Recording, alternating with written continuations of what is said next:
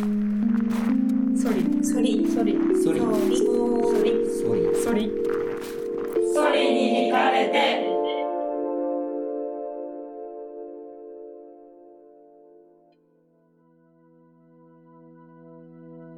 北海道大学コーステップ特別企画展ソリに惹かれて科学とアートで環境をめぐる。その連携企画ソリツアーへようこそ。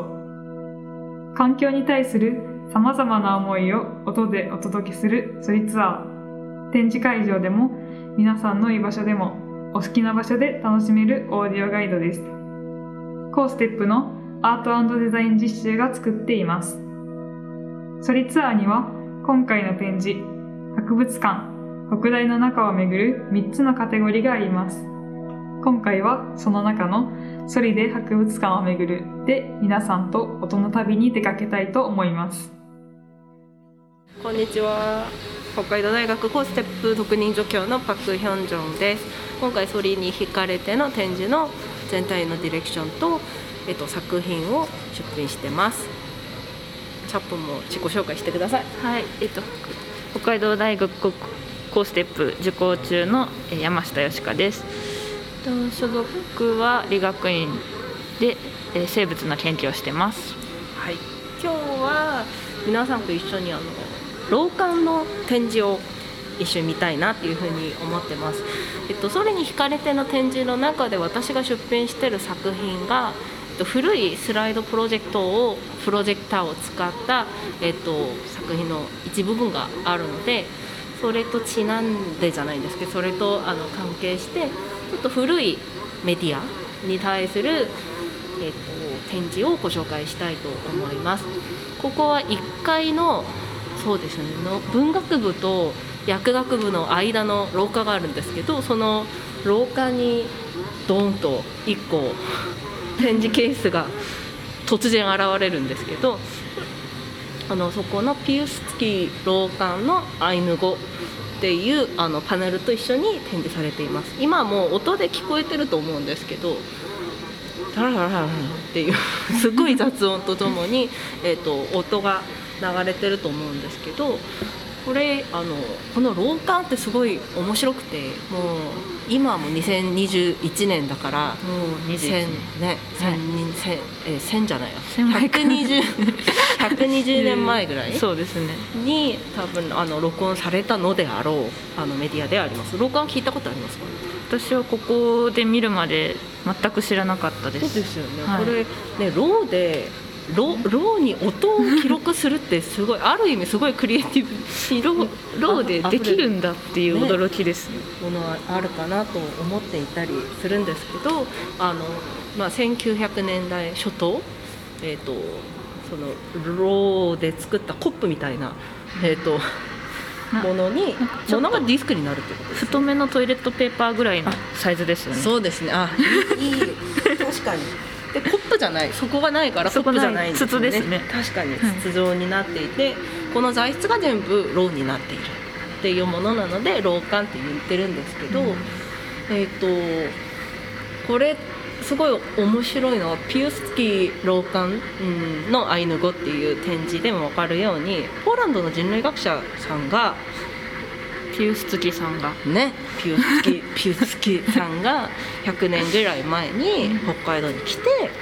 アイヌ語を廊下に録音して戻っていったと。でそれが、えー、と1970年77年ぐらいに、えっ、と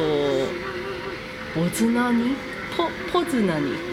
ポポズナニ？なんかイントネーションが分かんないんですけどポーランドの大学でこの廊下が発現されあの発見されたと。保管されてたでそう保管されていたっていうことが明らかになったらしいんですね。でそれがあの北大に1983年に、えー、と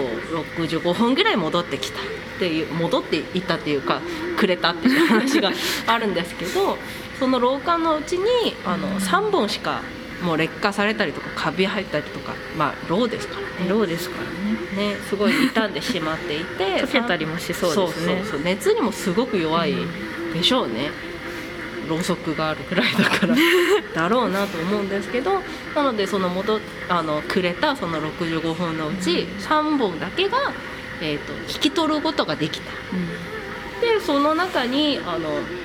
カラフト方言だったりそのねあのアイヌ方言の中でもちょっと特殊な北海道に、えー、と関係ある深くあのつ深いつながりがあるような言葉が録音されていたっていうことが分かったらしいです。アイヌ語の中にも方言があって、録音されてたのは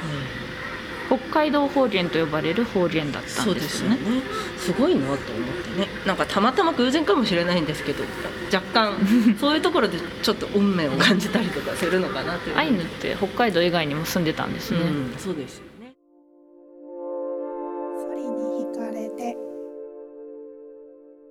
私はこれすごい古いあのメディアに、あの記録していてそれが時間が経ってば記録したその情報だけじゃなくて記録したメディア例えばこの老館自体のそのものも一つものとしての生命って言いましょうか。うん。それをあの持つようになるんだろうなというふうに思っていて最近は全部データで入れたりとかしてると思うんですけど、まあ、これからまた100年ぐらい経ったらそのデータとして保存していて今私たちはすごい当たり前だと思ってるそういうメディア自体が一つまた物性を持って生きていく時代になるかもしれないなっていうことはすごく思ったりします。ね。どうなるんですかね。100年後私たちのメディアをどう見るんですかね？ね、それこそ100年後までこのソリに惹かれての音声ツアーのデータが残ってる残っ100年くらいは残る気がするんですけど、どうなるんですなんか、ね。今から100年後だったらこういう物体があるじゃないですか、実体が、うんうん。でも今って本当にデータしかなかったりうんうん。なんか USB があればまだいい方でそうですよね。直接もうクラウドに上げちゃったりとか、100年後どうなるんですかね？でもこの時も多分老館のこのローに記録するとかディスクに記録するとかっていうあの紙に書くっていうところはそこまで多分も物性を意識しないで自然に記録するような感じになっていたのかなというふうに思ってあのそれはすごいかあのこれからのものも楽しみだし、今までのもっとこういう老眼みたいな古いメディアをどういうふうに今の時代で解釈してあの考えていくのか表現していくのかっていうことがすごく私は楽しみなので実はこの老眼もう少し深く掘り下げてあの次いつかあの作品にしたいなっていうふうに思ってるところはあります。ちょっとねロマンチックなね、老眼っていうこうろうそくみたいなものもこう含めてこ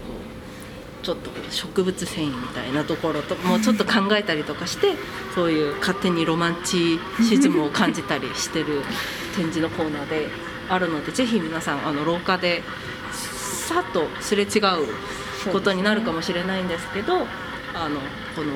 120年ぐらい前の音声ぜひ、えっと、聞いてみてもらえるといいかなというふうに思います。今回のソリツアーいかがでしたでしょうか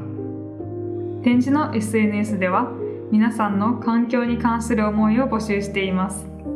ハッシュタグソリに惹かれてで日常で感じる自然や環境についての写真動画を募集していますぜひ皆さんの好きな環境お気に入りの音をハッシュタグソリに惹かれてにお寄せください展示の特設ウェブサイトソリ 2020.com では展示の情報を随時更新しています。また他のソリツアーはサウンドクラウド Spotify、Apple のポッドキャストでソリツアーまたはソリ2020を検索して視聴できます。ぜひチェックしてみてください。ソリツアーはまだまだ続きます。ソリソリソリソリ。ソリ。ソリ。ソリ。に惹かれて